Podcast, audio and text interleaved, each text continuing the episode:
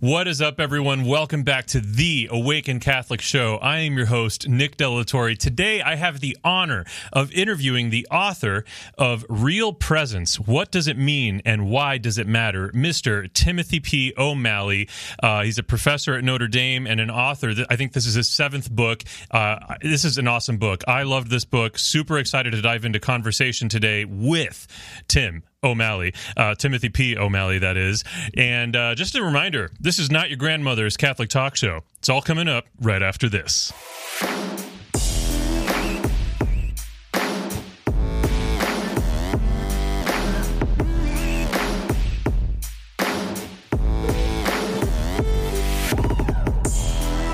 Welcome back to the Awaken Catholic Show, everyone. I am your host, Nick De La Torre. Before we get started, I just want to let you know that if you want to support this show and get access to exclusive benefits, including a daily scripture reflection, da- daily, daily scripture reflection by yours truly, then visit theawakencatholicshow.com and join the community of saints. Uh, and you get all kinds of exclusive perks, and you get to join me daily for prayer and scripture reflection. Like I said, guys, for the general uh, Awaken Catholic capital campaign, called Kickstart the Mission campaign. We are 50% to our goal. We're actually over 50% to our goal. Super excited about that. Make sure to visit, visit awakencatholic.org to learn more about our campaign. You can partner with us. You can join a patron community for one or several of the shows like mine. And like I just told you, you can visit theawakencatholicshow.com to join my patron community. Also, make sure to check out our app, uh, theawakenapp.io, or, sort, or search for it in your uh, app store of choice, the Apple App Store, Google Play Store,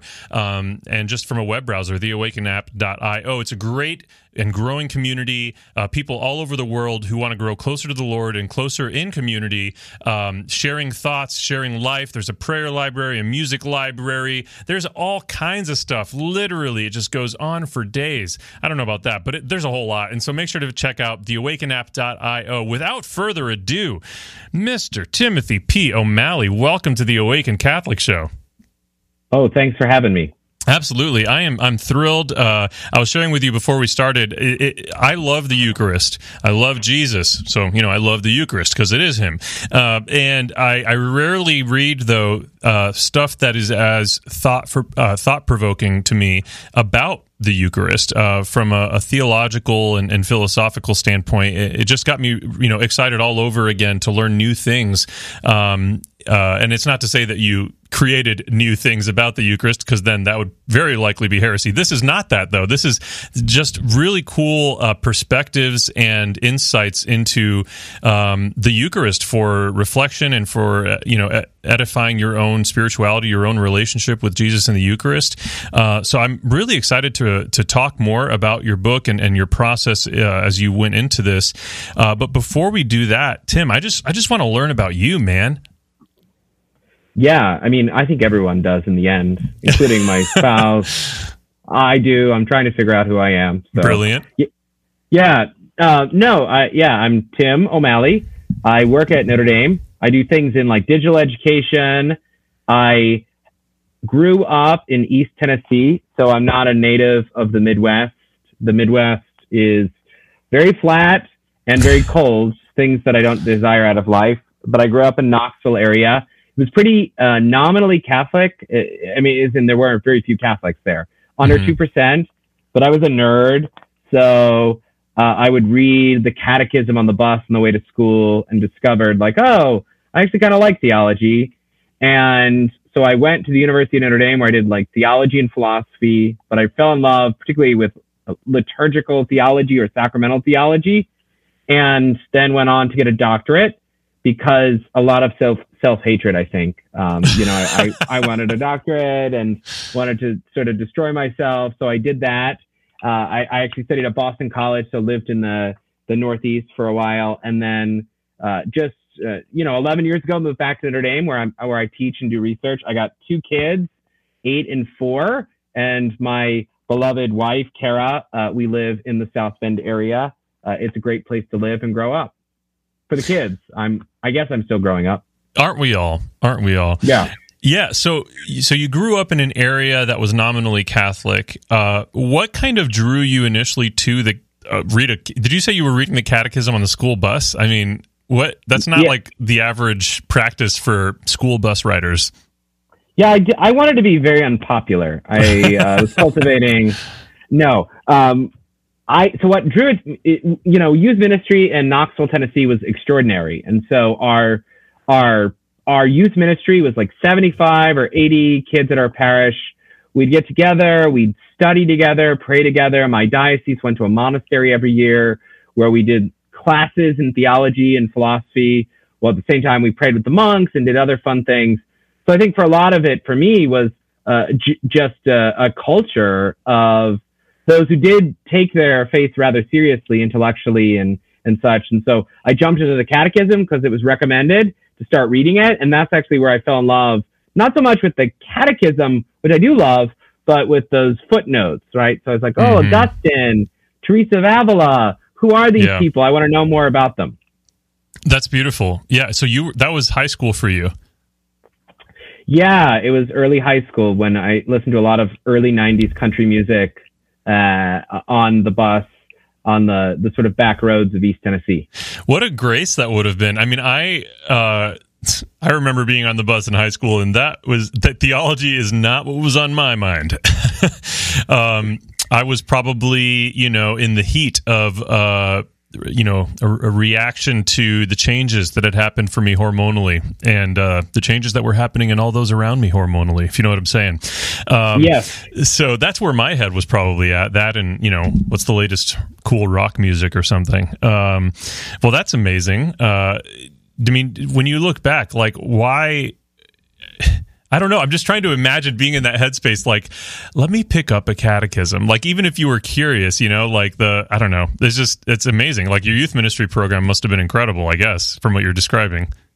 Oh, it was. Yeah, it is also, you know, you grew up in the South, so religion was part of the environment. I mean, we, we all were looking at each other too. Uh, you know, there was there was romance in the air, but um, we were. Uh, I, I think it was just a culture that was okay to to talk about religious things and read religious things. Hmm. Be Catholic was already kind of weird, so to go one step further and be, you know, sort of read the catechism and think about stuff wasn't too weird or at least weirder than what other people were doing, right? So everybody was reading their devotionals or, you know, get going to church or school earlier to go to church to talk about the Bible. So, so it was kind of in the air. Uh, It's one of the gifts I think of the South is that there is still this kind of evangelical zeal in the air, uh, Catholic or not Catholic.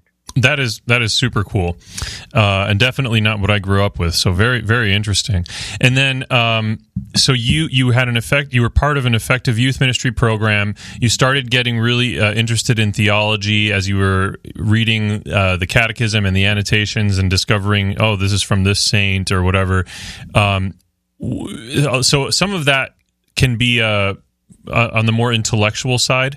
Um, was there a point in your life where like your heart like where you encountered the person of jesus in a pretty uh, profound way that does does that make sense Yeah, no, I mean, it was always together. I think it was one of the gifts of being at, uh, so, you know, it was one of the gifts of doing like monastic things. So, you know, uh, to encounter Christ is made manifest in the scriptures, in the Psalms, in getting up early in the morning and praying. When I went to Notre Dame, here I was 18, 19, 20 years old, I found a, a, a, ritual, a regiment that united the intellectual and the spiritual life together you you know, daily mass and regular participation in the Eucharist, which formed me to see the presence of Christ in the Blessed Sacrament, to see him as my, as someone I entered into communion with.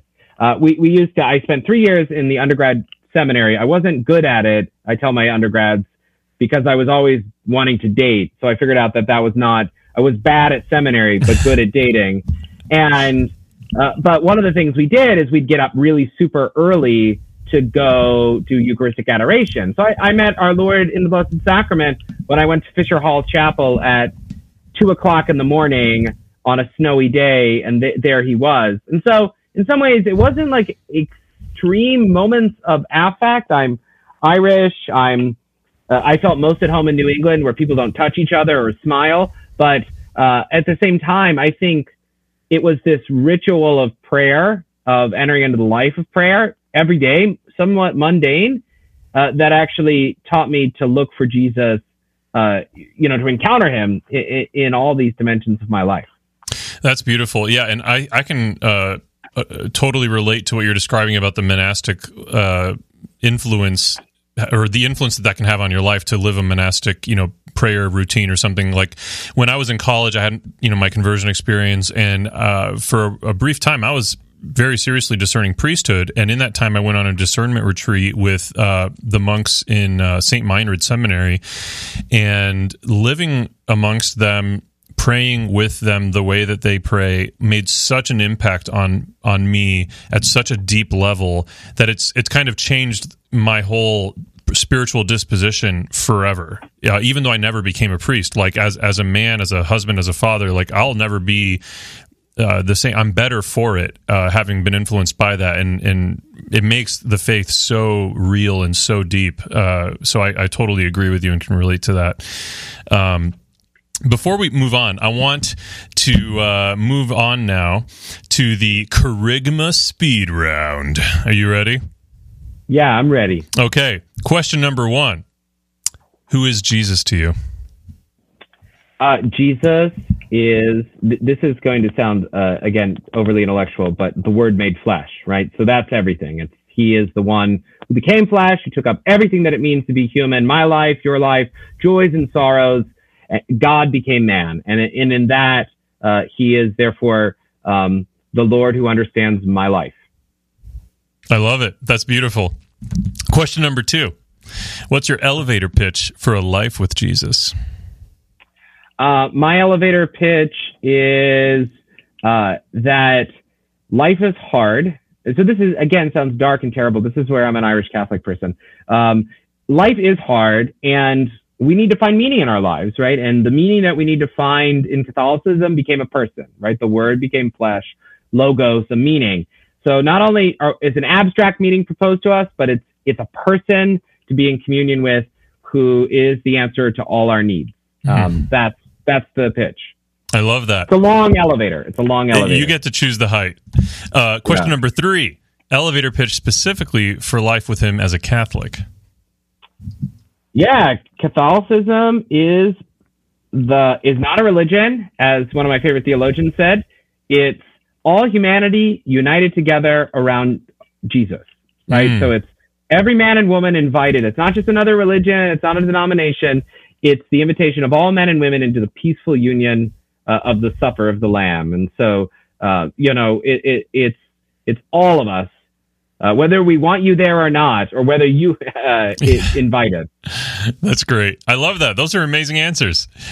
Beautiful. Okay, so now let's go back to your story. So you uh, fall in love with theology and learning and stuff. How do you? What What was then? Uh, what took you from that age range and where your passions were developing to kind of uh, discerning the direction of your life as an academic and as a writer and a professor? Like, what what is uh, what does that look like for you? Yeah, so I then studied theology and philosophy at Notre Dame. In some ways, uh, the discernment was always communal. I had a professor who, in my sophomore year, said you should do this in graduate school, uh, and so I said, "I that's what I'll do." And a lot of like the early stuff was just I'm a very practical person, right? So you need a job to pay for a house which you're going to hopefully live in with people you love, right? And so I sort of just said, all right, well, it's time to start doing this. And uh, I did love studying. I loved research. I loved writing. But in particular, of interest to me became, well, how do you communicate this to various audiences? So I, I did a PhD in theology and education at Boston College, which was a, a degree that was designed to help me explain this stuff to people and to think about it with people and to think uh, at the highest levels, but also so that you could explain it to someone in a parish. And I think that's where the big discernment came along to me is I wanted to be the kind of theologian that, yes, I could write articles that no one cares about in the normal world, but I also wanted to, to somehow find a way to communicate that which was good, true, and beautiful to various audiences. I, I wanted to reveal the sophistication of Catholicism, uh, but I, I didn't want sophistication to mean impenetrability and how that often turns people off rather than invites them in. Yes, totally agree with that. It's it's so easy when we get excited about the things we're learning and the things that we want to help other people learn. Uh, you know, information. It's so easy to get excited in our Catholic hot tub and just think to ourselves, "Doesn't it feel good to be right?" You know, and then it's like it becomes this major barrier to entry for anyone else to enjoy the water with us. Uh, so I, I love uh, your your concern to you know handle things that way and to become that kind of theologian and writer. And it came across in this book which i highly recommend to everyone but we'll get to the book shortly. Um, cool. So so now you're at notre dame. You told me you've been at notre dame for 11 years. Yep. that's that's a lot of years. You don't even look old enough to you know have been working somewhere somewhere 11 years. You look my age. I guess i, I am old enough to have worked somewhere 11 years. Wow i'm old Sorry to awaken you to your own mortality. oh Uh, gosh no yeah. No, I'm, I'm 40. I'm almost 40. okay well you, you're a great 40 Yeah. Uh, so in your time there, you have you written all seven of your books while there at Notre Dame? Yes, I have. Yeah. So- Okay, I'm gonna look up uh, your your Amazon listings for all of these. Unless there's, is there a better place you want us to look for your books?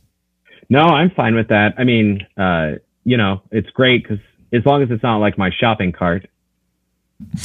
No, I just I wondered if you wanted to like promote the Notre Dame bookstore or something. I don't know. Oh, right. Yeah, that's a good idea. But no, that's fine. Amazon is a much better algorithm. That's that's fair. Okay, very good. Uh, so before we get to your book, um, you know there there's been a lot of contention recently uh, with you know uh, President Biden's decision to pull us out of the 20 year war and all this stuff, and you know there's a lot of division happening in our country, um, and it's just kind of it's getting ugly. And uh, of all things, uh, the administration recently declared that uh, on top of you know the the exit from Afghanistan on top of this thing and that thing the vaccines and whatever. Now they're trying to make it so that nobody can watch the Catholic weird stuff segment from the Awaken Catholic show. And you know here at Awaken Catholic we're just like we're going to put a stake in the ground and say no this is where we draw the line. You can't do that to us. So let's roll the thing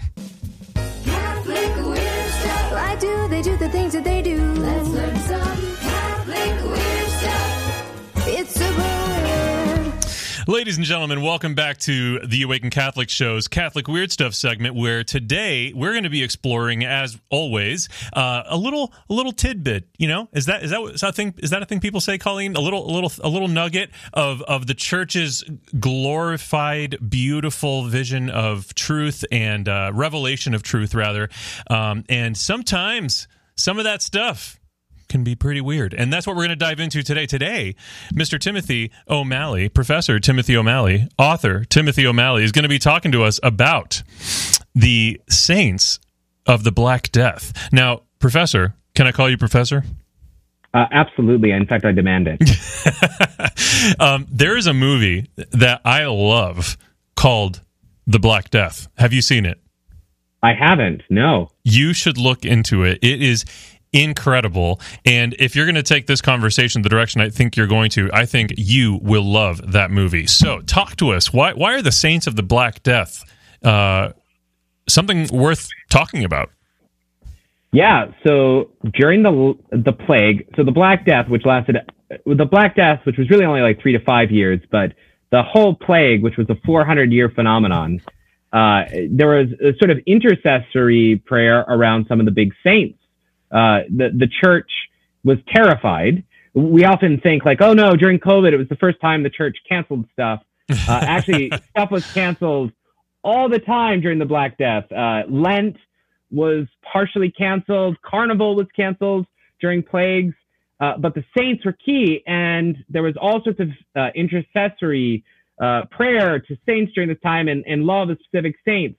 Uh, saint Sebastian, who died uh, with arrows, was a saint of the Black Death, not because he had the plague, uh, but because ar- the image for the plague were arrows. And so, since he died by arrows, he would save us from the plague because he had arrows. Or Saint uh, Roch or Saint Roch, who had the uh, had the plague and uh, apparently sort of was a great intercessor to heal us of our illness and, and bring people back together in communion. And then, of course, the Blessed Virgin Mary. So a lot of the images of the Assumption that we have came about during the Black Death. So the Black Death was not just uh, a period of time of sickness, but it was like this reform and renewal time in the church where we had more saints come about, uh, the change of art, uh, and particularly the way that saints were depicted, including Mary. Uh, Mary began to be depicted as a swooning mother who who dealt with all this degree of suffering in her life. Mm. Uh, and so a lot of our devotional life emerges from the Black Death. So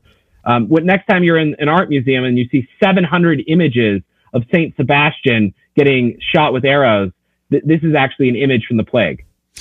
Yeah, yeah, that that is powerful. I mean, there's so many uh, interesting uh, witnesses to to the truth and to faith and to goodness uh, that came out of that whole time frame. Um, in, in the midst of a very dark and challenging time in history and and that's of course when the church always thrives at its best is is in the face of terrible terrible calamity because it's when people realize oh you mean I'm not God and I need a God you know um and I think as things are you know gosh, I know people right now that are like in in the year 2021 like, "Oh, it's never been worse. Jesus is coming soon." And I'm like, "It's never been worse."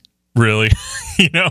Yeah, Uh, no. and, and so Yeah, I just I think that a lot of those examples, like the ones you listed off, it's just such a powerful um, and convicting uh, reminder of our own need for God, but then are also like a call to arms too of like, hey, in a terrible situation, what would you really do? Um, and yeah, and that's one of the things. Actually, going back to the movie I brought up, it's a fictitious story, but based in the Black Plague scenario, um, where the people basically uh, are.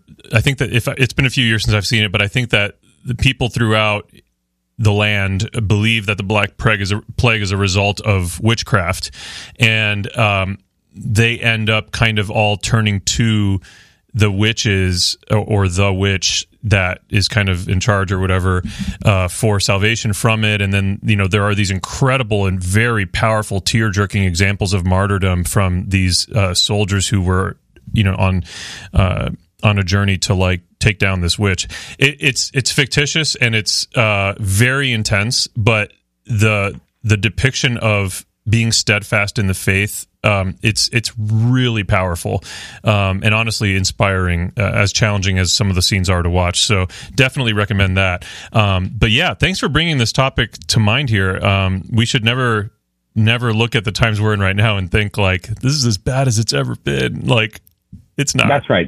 Yeah, if it, if and if COVID lasts 400 years, let's have a conversation. and if it kills 95% of your town, otherwise, um, take a breath, Mhm. wait a little bit. I, I promise the you know uh, whatever like fun sporting event that got canceled, like you'll live. Yes. Yeah, absolutely. Yeah. And and obviously, you know, there are some things that it's like, well, um, you know, it sucks that a lot of people didn't get to walk for their graduation, but it could have sucked a lot more if you were around during the Black Plague and 95% of your class was dead, you know? So, Yeah, exactly. yeah. Beautiful. Okay. Tim, let's talk about your book, man. This is Great. Let's do it. so what um we, we recently uh, I did an interview with Deacon Harold uh, Burke Silver uh, or Sivers and um, on that interview uh, he kind of he and I by the end of the episode we decided to declare an unofficial year of Eucharistic Renaissance and uh, this was just a few episodes ago and and I just got so excited when I think it might have been your publicist or someone that sent this book to us um, and I when I saw what this was about, I was just like, this is perfect. um, so, what inspired you to make the topic what it is in the real presence? What uh, what does it mean, and why does it matter? Yeah. So what inspired me was my publisher told me to write it. So that was the first thing. Uh, uh, it was a sort of a requirement, but um, no, I was interested in the topic. Uh, it, the inspiration comes from this Pew study that comes out uh, pretty regularly and says that most Catholics don't believe in the Eucharist Mhm. or Eucharistic presence uh, of of Jesus. Now, um, there are problems with that study. In fact, problems. My my institute at Notre Dame, we're going to be running a study with a group out of Georgetown that would actually analyze what Catholics believe about the Eucharist. We want to know sociologically exactly. But Mhm. nonetheless, I'm a teacher. I have taught undergraduates for years. I know that they don't always know everything. So I wanted to offer them a kind of initiation or a possibility to understand the Eucharist in real presence in a way that they could understand it, in a way that would answer the question of their life. What does it mean and why does it matter? That was the, that's the subtitle. So what does it mean that Catholics believe in real presence and transubstantiation? And why does that belief not just a matter of weird philosophical mumbo jumbo, but actually has import on what it means to be uh, a, a human being in the 21st century? Yeah, and, and you actually talked about some of the concerns you had with the studies that have come out from Pew Research. Um, early in the book, you mentioned that. Do you want to kind of articulate? Because those are numbers that get thrown around all the time, uh, whether in homilies or speakers or whatever. And I thought that your insight about what some of those concerns were made a lot of sense. Do you want to share a little bit about that? Yeah. So, first off, the language of the Pew study doesn't actually ask the precise doctrine of Catholicism to begin with, so it kind of gets it wrong, mm-hmm. um, and it gives the wrong options on the other side. Second, um, belief in real presence and the capacity to articulate belief in real presence are different things. So, the, as I explain it all the time when I've been talking to people, like why are our parishes often full of people who go to a place with terrible preaching and music that makes you want to sometimes like eliminate your sense of hearing? Um, the reason is is because they believe something's there, right? So you need we need a survey that puts that allows people to put in their own language what they believe, right? So so yeah. what do they believe? They may not know the doctrine, right? Uh, my grandmother didn't know the doctrine of real presence in any substantial way, but she was a regular mass. Uh, she would regularly attend mass, and she knew that the host was Jesus. She couldn't have explained transubstantiation if you paid her a lot of money, but uh, so, so, I think we have to be very careful with taking a, a, survey like this and saying like, oh, so it's only 30% of Catholics believe in real presence. That's just not clear mm-hmm. from the data itself. That's super interesting. And it makes me think about, too, in other areas of our lives, there are things that we're perfectly okay not having a clue about the inner workings and just still making it a part of our life. Like, I am deeply in love with my wife, who is also my high school sweetheart. Like, I'm still freaking crazy about her. I have no idea metaphysically the inner workings of the person. Like I, I, we know what the church tells us, those of us who've looked into it and whatever, but there's always that whatever amount that we might not understand until the beatific vision, which is when we see God at the end of time and on our, on the last day. And you know, like I don't, there are inner workings of of what who my wife is, what she is that I do not have a clue about, and I could not care less because I'm in love with her. And I think that there's something to be said about believing in Jesus, loving Jesus, even the Eucharistic Jesus, the one that is consecrated at Mass, and, and there, you can believe in that and love it and not understand the metaphysical, the theological. And I think that that's something that is worth talking about because we just assume like you have to understand it to to you know to say that you believe it I don't know if that's true.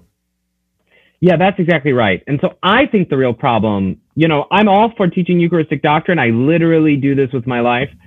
but but if we suddenly perfectly taught the doctrine in every parish throughout the United States next year, we wouldn't suddenly have 90% increase of those who would go to weekly mass because the dilemma for affiliation or disaffiliation, belonging to the church or not belonging to the church is a matter of love, right? Do you love the one who's made present. Not only do you understand the mechanics or the or how he's made present, uh, as much as I think that matters, and in fact, the more we believe that and understand it, the more deeply we enter into the mystery. In the same way that with your spouse, right, your yes. wife, right, like you, you know, you, you couldn't then say like, oh, well, I love her. She's a mystery. I don't even have to ask her how her day was or, right. Like, um, there's no point in getting to know her more because she is to me love, right? Uh, right, right. Like you, you would ask questions, you would seek deeper understanding, but nonetheless, we should be careful with the data. I want Catholics have to look like we know what we're talking about.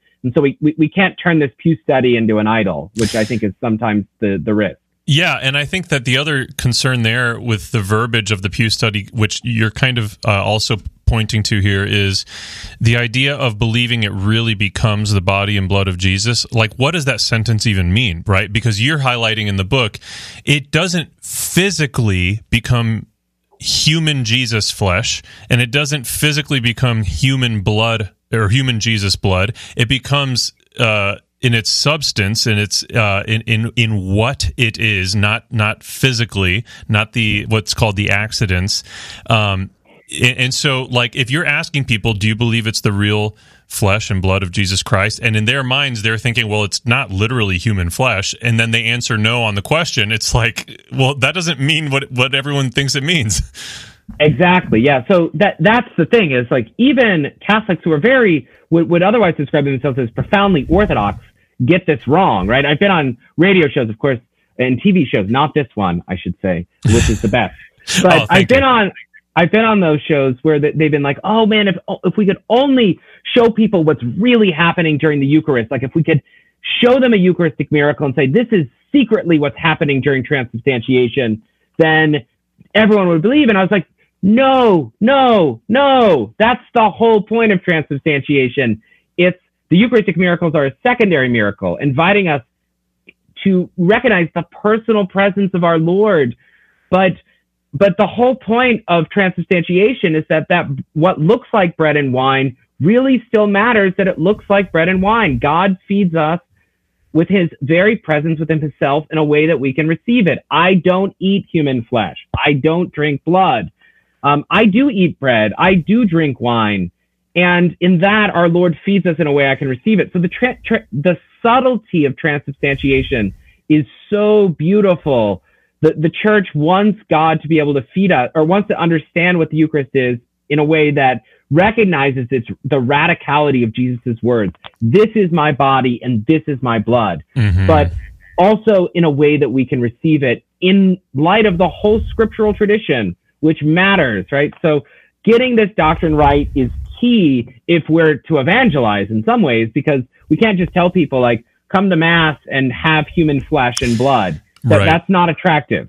Yeah, and it can actually end up if someone tries it and misunderstands what to expect, it can actually lead them to really shut off to the idea of faith at all, or specifically the Catholic faith. Uh, I, I personally know someone who was very dear to me and was on a journey towards Catholicism, and in their lack of readiness or formation, they were at mass on their own one time and they went up to receive the Eucharist. And they, because of the way things had been talked about, they literally uh, went up expecting it to taste like human flesh and taste like human blood. And when it wasn't, they never went back to a Catholic church again. Yeah, that's right. So we have to use, I mean, the, the gift of our church is we have faith, we have reason, we have a 2,000 year theological tradition that makes sense of this. We cannot just use sound bites. We, ha- we have to do the hard work. It's hard work, but it's worth it. Amen. I totally agree. Um, and I love also, you know, you pointed out the words of Jesus at the Last Supper, this is my body, this is my blood. And and I think there's so much power in anything Jesus says, you know, like he's the word made flesh and and it was through the word that everything was made. Um, and and literally in the Genesis account of creation, you have Jesus, uh, God speaking things into existence, the word spoken, right? And, and all of this kind of points to this idea that when God says something, it just is. And you don't have to like it, you don't have to believe in it, it just is. Now, it's better for you to believe in it because it just is either way, kind of like gravity. Um, and and I just think that those words, when you contextualize who this man Jesus was at the Last Supper, and he says those words, it's like staggering. I mean, it really is like time stood still in that moment at this first instance of consecration. Um, is it's it's really powerful stuff. Yeah, he promises to dwell among us, right, to the end of the age. And this is how, uh, you know, linked to the whole history of the Passover, the whole history of God providing manna from heaven, right, has chosen to dwell among us in this particular way unto the end of time as an act of supreme love, right, of Mhm. dwelling, of presence. And so, yeah, I mean, that was St. Thomas's point. He didn't want to figure out, St. Thomas Aquinas, who is often credited with uh, transubstantiation, he wasn't interested in just philosophy for its own sake. he wanted to understand what Jesus meant when he said, "This is my body and this is my blood," and he wanted to take Jesus as, at his word. So, uh, yeah, it's a, it's a stunning doctrine. It, it really, um, especially for those of us getting out of COVID, and a lot of us are coming back to churches, and maybe maybe we were away for a while. To, to come back and be in the presence of our Lord is everything. So, what can we do? You know, because there, there's so much in this book. If you're a theologian, you'll get something out of this book. If you're just a common, you know, pew sitter, you'll get something out of this book. Um, like, what what do you think there is if if you are that person? Uh, what what uh, what could be a next step as you're trying to dive into a deeper understanding or a deeper faith in the Eucharist? Yeah, the Eucharist is, in some sense, a doorway that has as many entrances as possible, right? There's art, poetry, literature, music, the devotional life and prayer. There's the, the lives of the mystics. There's the lives of the theologians who've spoken about the Eucharist. There's sacred scripture. What I would say is find a doorway in to understand more deeply. If it is the poetry of a poet you love, start there. If it's altar pieces and art, start there. If it's your favorite sort of worship music, start there, but start somewhere. Uh, and I think the gift of the church is that while the doctrine is key and we should understand it, and maybe uh, my, I think my book does some dimension of helping us understand that, we, we have to then dive more deeply into the whole tradition, into the saints, and to really start to understand the whole Eucharistic um, treasury of the church. If we think about it as a treasury, it's something. It's the beautiful gems, the the poets and the artists, the the authors, the thinkers, the lovers, the Eucharistic lovers that that we can learn from. Yeah, that's beautiful. Uh, and and that to me is is if if you're not developing a personal relationship with the Eucharistic Lord, uh, the Eucharistic Jesus, like you're really not understanding what the point is to the Eucharist. And, and I think that that is, you know, partially this is at, at the fault of kind of decades of terrible sacramental preparation where the sacraments just kind of become these milestone moments and you know these rite, rites of passage and whatever. Um, and almost secularized in a sense like i remember for me my first holy communion i I was totally oblivious to the fact that I was literally receiving divinity, uh, you know, the God of the universe, you know, the one who created and saved me. Like, I, I had no idea. I was in second grade. I was probably more interested in, like, what video game was I going to play when I got home or what toy. Um, and, and I just think that we can, in our lives, even as adults, uh, we can understand like oh yeah that's god and i'm receiving him it's a sacrament yippity skipping freaking doodah. Like we, we might not understand the gravity that you know oh i wish i could have been around when jesus was walking around. Well like you're around now when jesus is here now still physically you know uh, like he's here in the sacrament. Like it's almost just as profound like it's it's huge and, and he's waiting for you in the tabernacle like he's waiting for you to just come be with him he's waiting for you to come to mass and receive him um, and if and it's that relationship that if we aren't cultivating that intentionally, uh, we're really missing out on a huge part of the Christian walk. Yeah, absolutely. I think that's the key, really, to the end is you know find an ex. If you want to start this and start falling in love in this way, pick a, an extra day, one one day per week if you can, to go to mass, uh, do a daily mass. Uh, find 30 minutes to, to, to be in the presence of the tabernacle, 30 minutes or an hour or whatever you have, 15 minutes. Uh, cross yourself when you uh, pass by your local parish church. Mm. Understand that you're meeting a person and it's not an idea or a thought, and it's a person who wants you to spend time with him. And so start small and you may find your way there. Yes, that is great advice. I love that. Was there anything as you were developing this book, was there anything that you found yourself kind of going deeper on a personal level?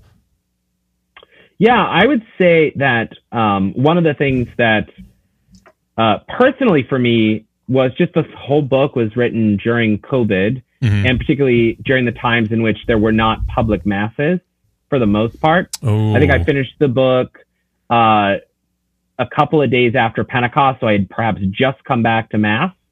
Uh, that was the first day our diocese was open. And I think for me, desire uh, for the Eucharist was key and, and remembering desire.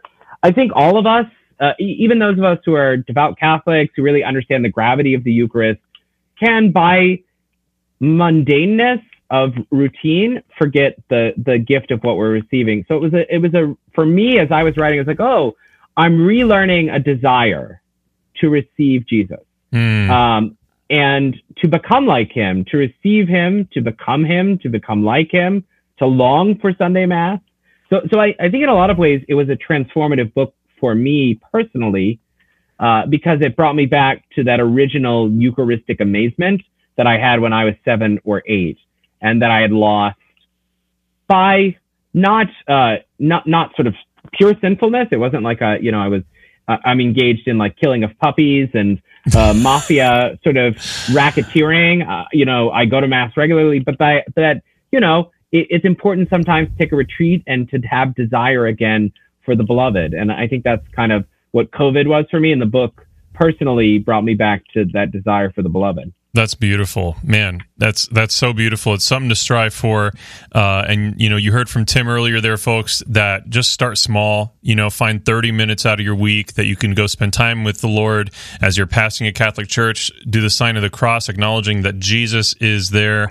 Um, Tim, where can people find you? I saw that you got a Twitter account. Are you active there? I'm active though. You'll find very little illust- like intelligent conversation, just children. Uh, funny things my children do and uh, reacting to Notre Dame sports events. So. Okay, where would you like people to find you? No, you can find me on Twitter, uh, Timothy P. O'Malley. You can email me at tomalley at nd.edu. You can find me uh, on uh, at Notre Dame's website and other places. I'm I'm I'm available uh, and open to chatting. If you want to email me or give me a phone call, I I'll I'll even call you back. I know how to use a phone. I know uh, you know. I, I I can't text, but I can actually call. So. Brilliant. Uh, well, folks, I highly, highly recommend checking out Real Presence What Does It Mean and Why Does It Matter by Timothy P. O'Malley. Uh, it's got something in it for everyone. It is deep, it's profound, but it's also accessible. Uh, and the man himself has made himself accessible. He just gave you his email address. So, I mean, gosh, it doesn't get better than that. Timothy, thank you for joining us today. Uh, really appreciate your time and, and, having this discussion. We're we're here in the midst of our official, unofficial Eucharistic Renaissance at Awaken Catholic, and uh, couldn't be happier that we made this topic and your book a part of that journey. So thanks for joining us today, Tim. Oh yeah, thanks for having me. It's been great. Brilliant. Uh, and ladies and gentlemen, if you want to support the work of this show uh, and join the patron community for this show called Communion of Saints and get all kinds of exclusive perks and benefits, including a daily scripture reflection and some prayer time and some fun with yours truly, then visit theawakencatholicshow.com uh, to get in on that action today. Um, and also, it, you know, that's one of the many ways in which you can join, you can contribute to the Kickstart the Mission campaign here at Awaken Catholic. Uh, there's also a number of other patron communities you can join that also contribute to the Kickstart the Mission campaign or just a one time gift. Whatever you can do, we have passed the 50% mark. Help us get to the finish line. Visit awakencatholic.org uh, to help us with that. And, uh, it's been awesome having Timothy, uh, Tim here on the show. Uh, and I have been Nick De La Torre. This has been the Awakened Catholic Show. Before you go, I just need you to know that Jesus loves you.